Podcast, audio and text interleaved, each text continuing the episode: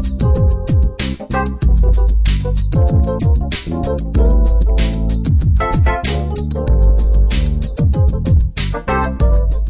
い、こんにちは。タコラジ第12回目の放送となります。この番組は私、おっさんゲーマーの鍋がお送りします、おっさんによるおっさんのためのゲーム系ポッドキャストとなっております。皆様のですね、えー、通勤、通学、お暇な時間にさらっと聞き流していただけたら嬉しいかなと思っております。はい、えー、ちょっと間が空きましたけれども、お久しぶりです。前回、エブログのお話を、ベータのお話をしてましたけども、早速もう、えっと、海外のエボルブがですね、発売されまして、海外版ですけどもね、今2月のですね、10日に発売されたのかな？今日はですね、12日なんですけども、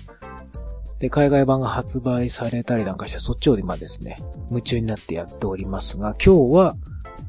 そのお話はですね、しませんで、またそれはちょっと次回にしようかなと思うんですが、この最近、えー、2週間ぐらいかな。ずーっと夢中になってやっていたゲームがあるので、そのお話をしたいと思います。ではまずですね、お便りちょっといただいているので、えー、メールをですね、ご紹介させていただきます。お名前がレオンさん。ありがとうございます。ナベさんはじめまして。いつも通勤途中に楽しく聞かせてもらっています。途中更新が途絶えてしまったので、もう聞けなくなってしまったかと半ば諦めておりましたが、再開に狂気乱舞して初メールを送らせてもらいました。ありがとうございます。すいません。さて私も360愛好者でしたので、Xbox One を予約し心待ちにしておりましたが、デスティニーの PV にやられてしまい、PS4 を買ってしまいました。30代半ばでローンを抱えた身では、さすがに両気持ちとはいかず、Xbox One はご縁がなかったということになりました。ですが非常に興味津々ですので、これからもどんどん Xbox One の話をしていただければと思います。特にキネクトが非常に気になっています。また、私もゾンビ好きですので、これからもゾンビ映画をどんどんレビューしてもらえればと思います。はい。最近の私のゲームライフは日々ディスティニーを息子と楽しんでいましたが、近頃は息子にコントローラーを奪われてしまい、家族が寝静まった夜中にこっそりプレイしています。それではこれからも配信を楽しみにしています。ということで、レオンさんありがとうございます。まあね、あのー、PS4 いいと思います。いいマシンだと思いますしね、特にディスティニーはあの、日本版が PS4 でしか出なかったのでね、これはもうしょうがないですよ。私も Xbox One 版を海外版でやりましたけども、PS4 買われたということで、いいじゃないでしょうか。さすがにね、両方持つのはね、しんどいですね。私も PS4 を今んとこ買う予定は、アンチャーテッド4がものすごく出来が良くてですね、どうしてもやりたくなったら考えるかもしれませんが、今のところ2台ね、持つ余裕はちょっと場所的にも金額的にもいろいろ嫁さんの都合の方もございますので、あまりね、そういうことはできませんから、まあしょうがないかなと思っていますけれども。Xbox One、いいとこ、まあいっぱいあるので、また、おいおい紹介していきたいと思いますけども、先ほど言ったエボルブなんかも海外版がね、海外と日本で配信されてるものが同じであれば、ダウンロードソフトは、海外でダウンロードして、日本でもう一回、海外で買って、日本でダウンロードすると、日本語になったりとかね。うん、あともともと日本語が入ってたりなんていうのもありますけども、まあそういった、あの、リージョンが関係ないっていう部分が結構特徴で、結構ね、海外版を買うっていうユーザーが多いんですけど、これはまたね、あの、国内のメーカーにとって非常に打撃で余計国内でソフトが出なくなるっていう、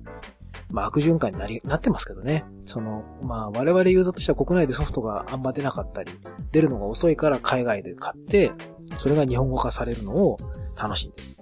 でそういうことやられるとメーカーとしては売れないもんだから日本であんまり出したくないってなって余計ソフトが出なくなる。ソフトが出ないから我々は海外のものを買うっていう。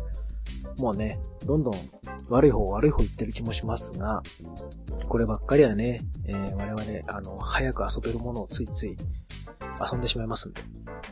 すいませんとしか言いようないです。国内のメーカーさんはね、応援していきたいとこですから、特にその360の時代からね、あの、Xbox One に至っても出してくれてるメーカーさんっていうのはありがたいんですけれども、うん。どうしてももともと洋芸をやる趣味があるので、ね、ついつい海外のダウンロードを買ってしまいますよね。あと、えー、キネクトのソフトがもうすぐディズニーファンタジアが日本版が出るっていうのでちょっと気になってますね。フレンドさんが海外版で遊んでて楽しかったっていう、あの、キネクトで体を動かしてやるソフトなんですけども、なんせカメラのね、性能が良くなったんで、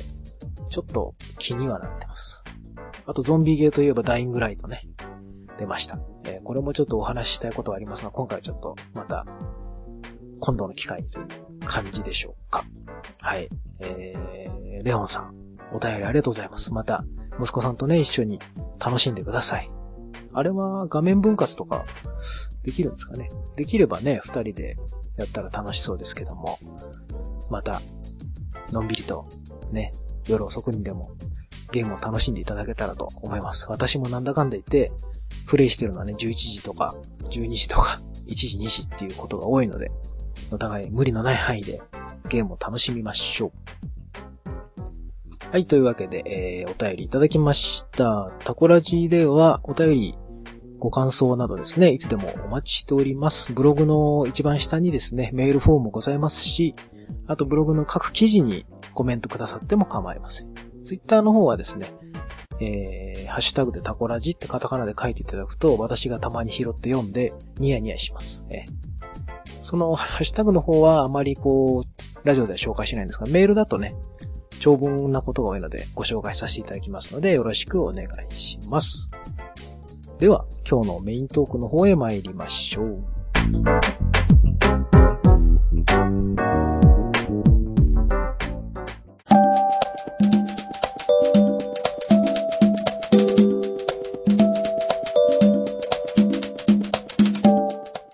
はい、ではタコラジ第12回のですね、メインのお話なんですが、私が滅多にやらない格闘ゲームなんですよね。あの、EA スポーツシリーズという、あの、NBA だとか、あの、アイスホッケー、バスケ、フットボール、アメフトね、アメフト、メジャーリーグもあんのかな。なんかそういうスポーツ系のジャンルっていうのは海外だとすごい人気があって、毎年毎年ね、選手のこうデータを最新版にして、なんでしょう、昔、日本でいうとこのパワフルプロ野球的な、ああいう、あと FIFA とかもね、海外だと人気ありますけども、そういう感じのソフトがね、まあ、毎年毎年出るんですが、その流れでですね、えー、UFC、アルティメットファイティングチャンピオンシップ、UFC ですね、総合格闘技のゲームが、まあ、前々から出てるんですよ。PS3 とか、ね、確か PS2 から出てるのかな、もしかして。とにかく結構昔からずっと出てて、評判いいんですよね。結構ガチの総合格闘技ゲームとして。で、私も前々から興味はあったんですけど、最近その UFC 自体にですね、興味を持つきっかけがいくつかありまして、あの、他のポッドキャストさんで仲良くさせてもらってる、ペガの屋根裏部屋とかですね、あと、ネタアートラジオっていう、ポッドキャストがありまして、ペガの屋根裏部屋の方はゲームとか映画とかの話をですね、主にペガさんとそのお仲間の方でやられてるんですが、そこにですね、ゲストさんがいらして、長谷川さんっていうね、あの、ボードゲームの絵を描いてる方なんですが、その二人でこう UFC の話をされてたと。最初はよくわかんなかったんですけど、なんか聞いてて面白そうだったんで、あなんか UFC って面白そうだなと思ってたんですよ。私も昔は K1 とかプライドとか、ああいうのがすごいブームだった頃ね、大晦日に必ず格闘技やってた頃、見てたので、そのちょっと流れで気になるなと思ってたんです。で、他のまたそのネタアートラジオってですね、ゴエジさんとアッコさんっていうご夫婦でやられてるお子さんがいらっしゃって、お子さんが寝た後に、二人でこう趣味のね、ゲームとか漫画、アニメ、映画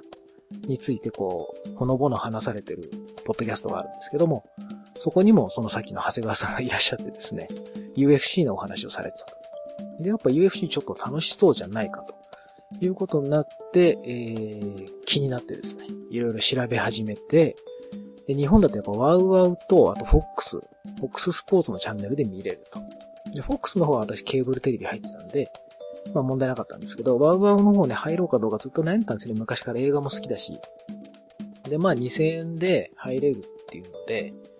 で、私その時ちょうど J スポーツ4っていう、あの、夏場のツールドフランス目当てに入ったチャンネルがあったんですが、それをもう解約すれば、まあそんなに差額プラス出ないなってことで、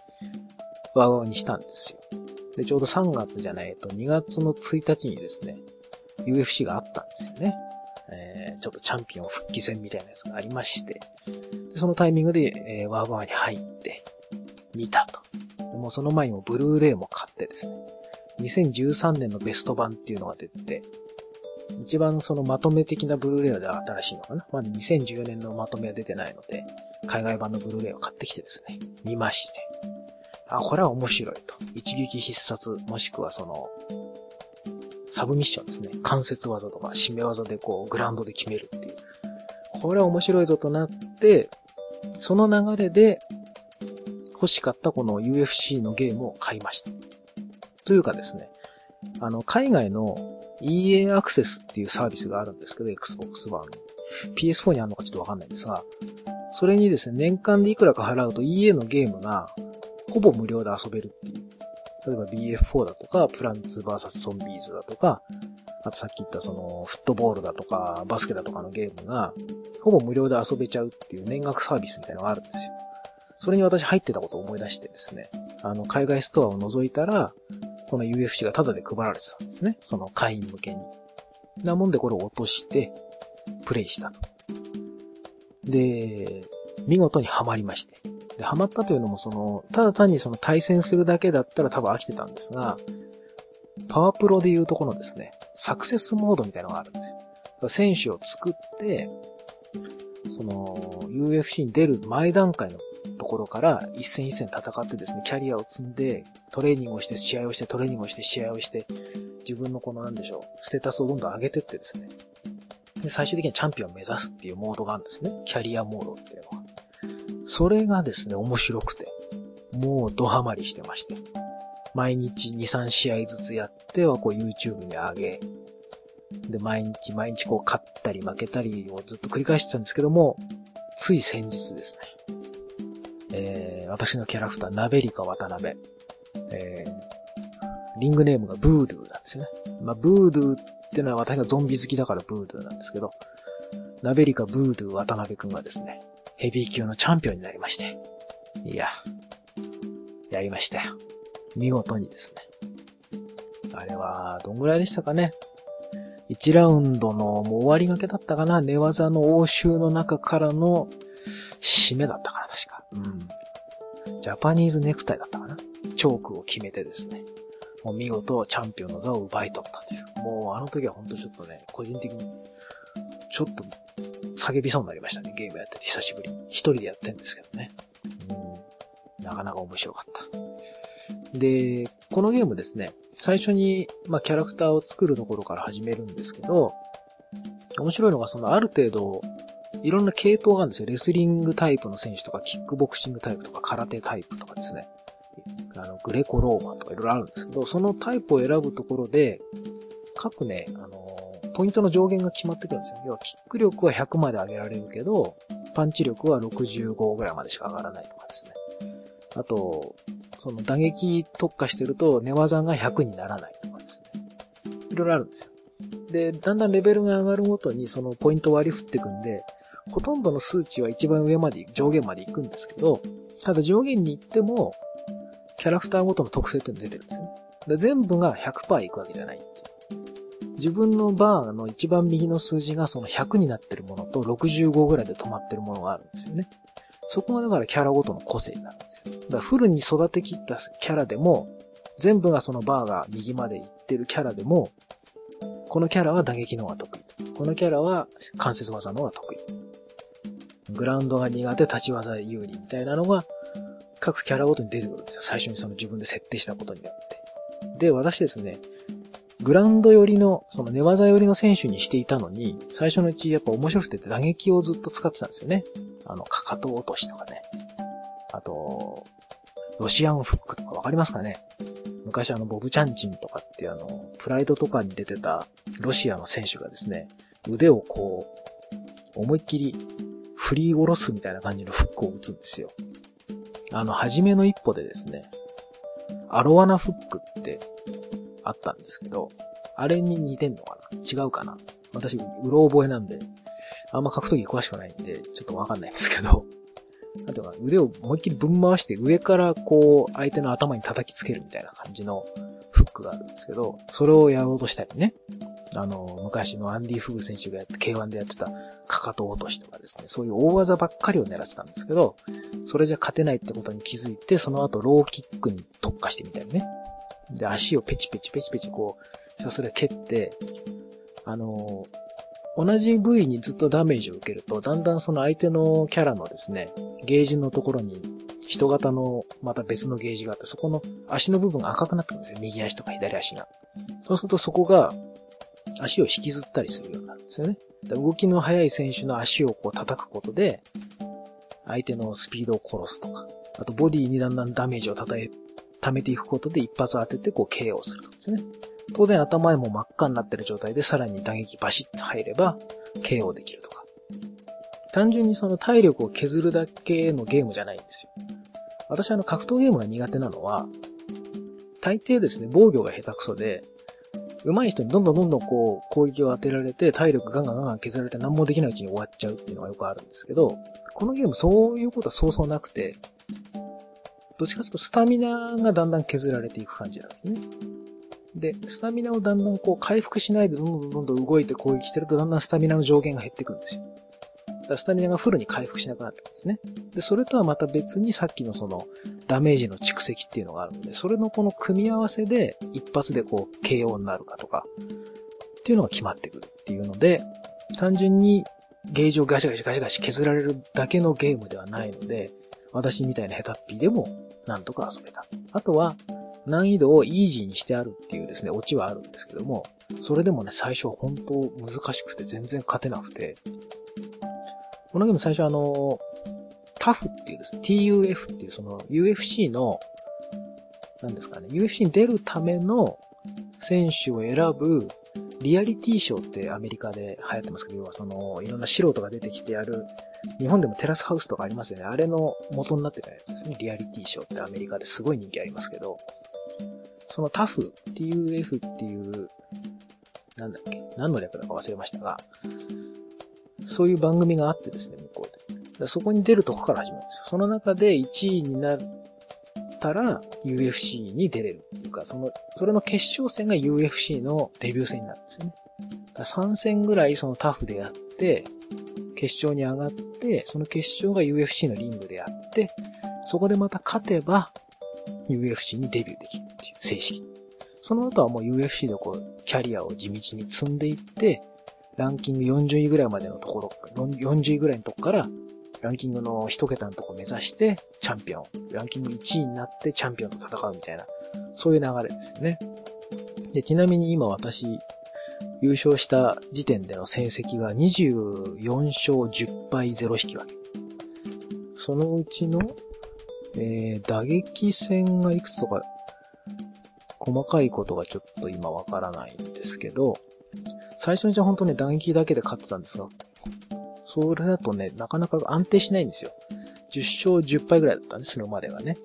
この打撃メインで戦ってた時は。でもそれを、サブミッション寄りに変えてったんですよ、だんだん。寝技での、あの、グランドでこう、攻防をして腕を取って決めると。木村ロックっていうのが私好きなんですけど、それとかですね。あとまあ、単純にそのチョークですね。首を絞める系のやつ。とか腕ひしぎ十字とかはまだなかなか決まらないんですが、そういうのをですね、やっていくような試合展開にしたら相手の足を取って倒してとか、あと倒されても、自分が下になっても相手がこう殴ってきたところの腕を取って逆に締めるとかですね。そういう感じの試合に持っていくにしたら勝てるようになってきて。地味なんですけどね。グラウンドで戦ってるから。ただ最終的に技はこうガシッと決めてタップで勝つっていう。もしくは相手が落ちて勝てるっていう感じの勝ち方が増えてきまして、見事、チャンピオンになれたと。で、まあ今、イージーモードなので、これ多分ですね、あと何戦かするともう引退になっちゃうと思うんですよ。もう10年ぐらいやってるんですよ。18でデビューしてもう28ぐらいなんですけど、あのー、総ダメージ数みたいなのが出てて、その体力表示のところに、ステータス画面っていうんですかね。そこの障害打撃食らった数みたいなのが出ててですね。それで、その、ゲージがいっぱいになると多分もうこれ以上は、あの、ダメージを食らうと危ないので、引退しなさいみたいなことになりそうな感じなんですよ。今結構ね、赤いとこに来ちゃってるんですけど。だからもうあと何試合かやっていいのを何発かもらったりすると、引退になっちゃうのかなっていう感じですね。まあ今34試合やって24勝。なかなかのいいキャリアなんじゃないかなと思います。ね、ナベリカ、ブードゥ、渡辺くんですね。もう私の分身ですので。いやー、面白いですね、ほんとこのゲーム。一時ですね、先日、セールになってて確か2000円しないぐらいで買えたんですよね。たまにセールになるのでダウンロード版でね、気になってる方はぜひ買ってみてほしいなと思います。普通に買うと結構高いので、えこのキャリアモードはね、おすすめです。ロールプレイング的にそのキャラを育ててって試合をしてって。えー、練習モードが、大体練習が3、3つの種類の練習をするんですよ。その時ごとにランダムなのか、立ち技の練習とか、ブロックの練習とか、寝技の練習みたいなのをやって、そこで、成績がいいとそこでまたポイントがもらえるんですよね。で、それで、レベルアップさせるんですよ。で、試合に勝てばまた大量のポイントがもらえるので、そのポイントを使って技を覚えたり、あと単純に打撃力を上げるとか、えー、移動のスピードを上げるとか、打たれ強さを上げるとかいろいろあるんですけど、そういうのをどんどん振ってってですね、ステータスを上げて、自分の総合力を高めていくっていう。非常にキャラを育てたくなる感じのが好きな人はですね、えー、ハマれるんじゃないかなと思います。基本的にはブロックしてれば、あの、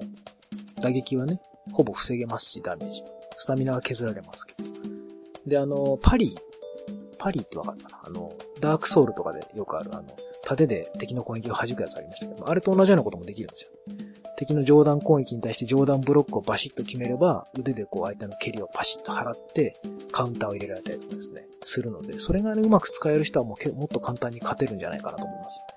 私はそれが苦手なので、基本的にはガチガチにブロックして、相手の足を取って倒して寝技に持っていくみたいな感じですかね。もしくはローキックで相手の足を止めての上段でのこう、ノックアウト狙うかっていう感じなので。で、このキャリアモードの選手でまた多分対戦とかもできると思うんで、ただ私ヘビー級なんでね、あのフレンドさんのキャラが階級が違うとできるのかどうかわかんないんですが、そっちもちょっとやってみたいですね。普通のオンライン対戦はちょっとみんな上手そうなんで、えー、遠慮させていただこうかなと。あくまで友人とね、ワイワイとやりたいかなと思ってます。そんな感じで、えっ、ー、と、EA スポーツ UFC。珍しく私が格闘技ゲームにハマりましたので、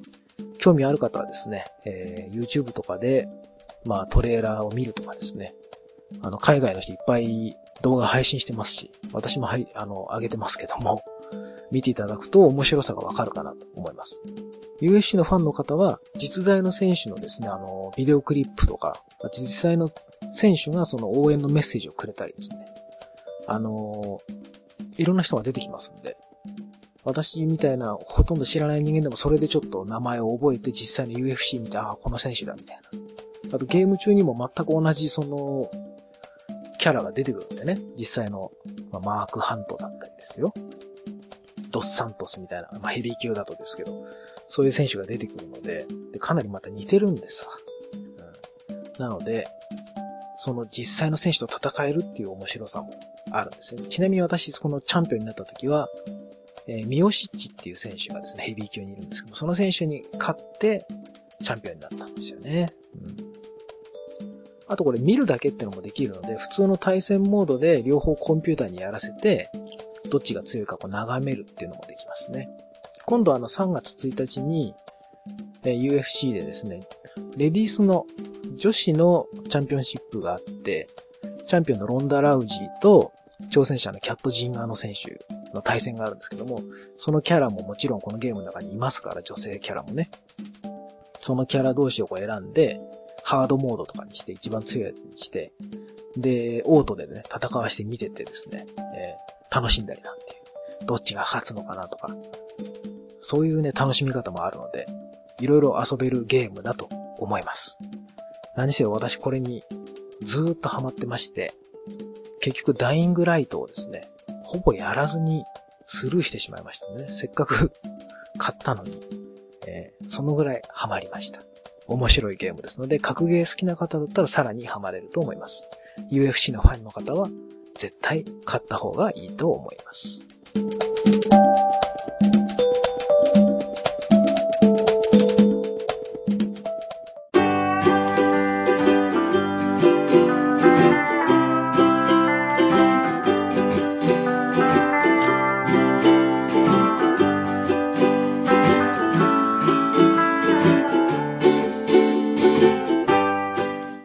い、というわけでタコラジ第12回はですね、えー、ゲームの話というか UFC の話というか、非常にね、ハマったこのゲームのお話をさせていただきました。で、ダイイングライトですね。あのー、私と言ったらゾンビゲーをよくやっているイメージがあって、タコラジのですね、あの iTunes のレビューとかにも基本的にゾンビと FPS の話ばっかしてますとかよく書かれてたりするんですけど、それは確かにその通りなんで全然いいんですが、あの、ゾンビゲームで、まあ、ダイングライトはね、デッドアイランドの1とデッドアイランドリプタイド両方私は楽しんだ方なので、すごい楽しみにしてて、いざってや、やったんですけど、私、ゾンビゲームでいまいちハマれなかったの初めてなんですね。やっぱこの UFC にハマりすぎてたせいもあると思うんですけど、UFC がやりたくてしょうがなくてね。ダイイングライトやってても。あ、やっぱ UFC やろうってすぐ切り替えちゃったりしてたんで、ちょっとね、まだダウイングライトに関しては、こうお話できるほどハマってないという。もう序盤も序盤まだレベル3ぐらいのところで止まってますけど、あとまだ海外版なんでね、日本版が4月高に出るので、その時にもしかしたらこれ日本語化できるかなと、ちょっと淡い期待を持ってますが、特に日本版でね、規制があって、そのデータが別にならない限りは、日本語になるかなとか、まあなんなかったら日本語版また買えばいいかなとか思ってますけど、そんなわけで、ダイイングライトの方はちょっとお話できるほどではないです。ただ、一つ言えば、まだ序盤ではありますけども、ゾンビに生活感がちょっとないのが、残念だったなっていう気はありますね。あの、デッドアイランドの時はもっとね、あの、バリエーションが多かったんですよ。服の。服とかね。あの、見た目の。なんかダイイングライトは、つるっぱげのあのマネキンみたいな女の人が多くてですね、ゾンビに。いまいちそこだけちょっと気になってるんですがこれから多分、もっとバリエーション増えるんだろうなと、期待はしていますが、まあそんな感じで、ずっと UFC をやってました。そして今は、エボルブをやりつつ UFC をたまにやるっていう感じでしょうか。そんなこんなで私、バトルフィールドのハードラインのベータもですね、落としはしたものの、一回もやっていないという。まあ途中ちょっと体調を崩したいなんてのもありましたけども、全然やってないんですね、バトルフィールドハードライン。なので、製品版でいきなりやる感じになりますけども、アルファ、前回のクローズドアルファでちょろっとやったぐらいなんで、どのぐらい進化してるのか楽しみではあります。というわけで、えっと、次回は多分ですね、エボルブのお話をするんじゃなかろうかと思ってますが、わかりません。また、あまり間が空かないうちにですね、お話できればいいなと思います。ちょっと短めではございますが、このぐらいにしたいと思います。あと私ですね、最近また色々ラジオを別で始めておりまして、しょっちゅうあの、作っては潰し、作っては潰ししているんですが、今のところ、まあ、いくつが動いているものもあり、で、二つ今新しく始まってます。一個は、タコラジの映画版みたいな感じで、私がそのワウワウを契約したきっかけもあるので、ワウワウで適当に映画をですね、録画してるんですね。で、そこで見て、面白いなと思った映画について、あんまりネタバレをしない方向でこう話すっていう、渡辺ラジオっていうのをやってますので、まだね、ちょっと、映画の話をこう一人でするっていうのが慣れてないので、いまいちこう自分で聞いてみても、ぎこちないなと思うんですが、まあ、もし気が向いていただける方がいたら聞いていただけたら嬉しいかなと思います。あともう一個はですね、えー、ちょっとあの、あまりこう宣伝をしないで、こう、リスナーさんをなんとか獲得していきたいというよくわからないですね。目標のもとにやってる番組ですので、ここでは詳しくは言いませんが、あの、私のツイッターなどをチェックしていただけると、ヒントもあるとは思います。そちらはですね、もう一方、あの、ポッドキャストやってらっしゃった方と一緒にお話をしてますので、雑談がメインですね、そっちはね。そんなラジオもやってますので、よろしかったら聞いてみてください。では今回はここまでです。最後まで聞いていただいてありがとうございました。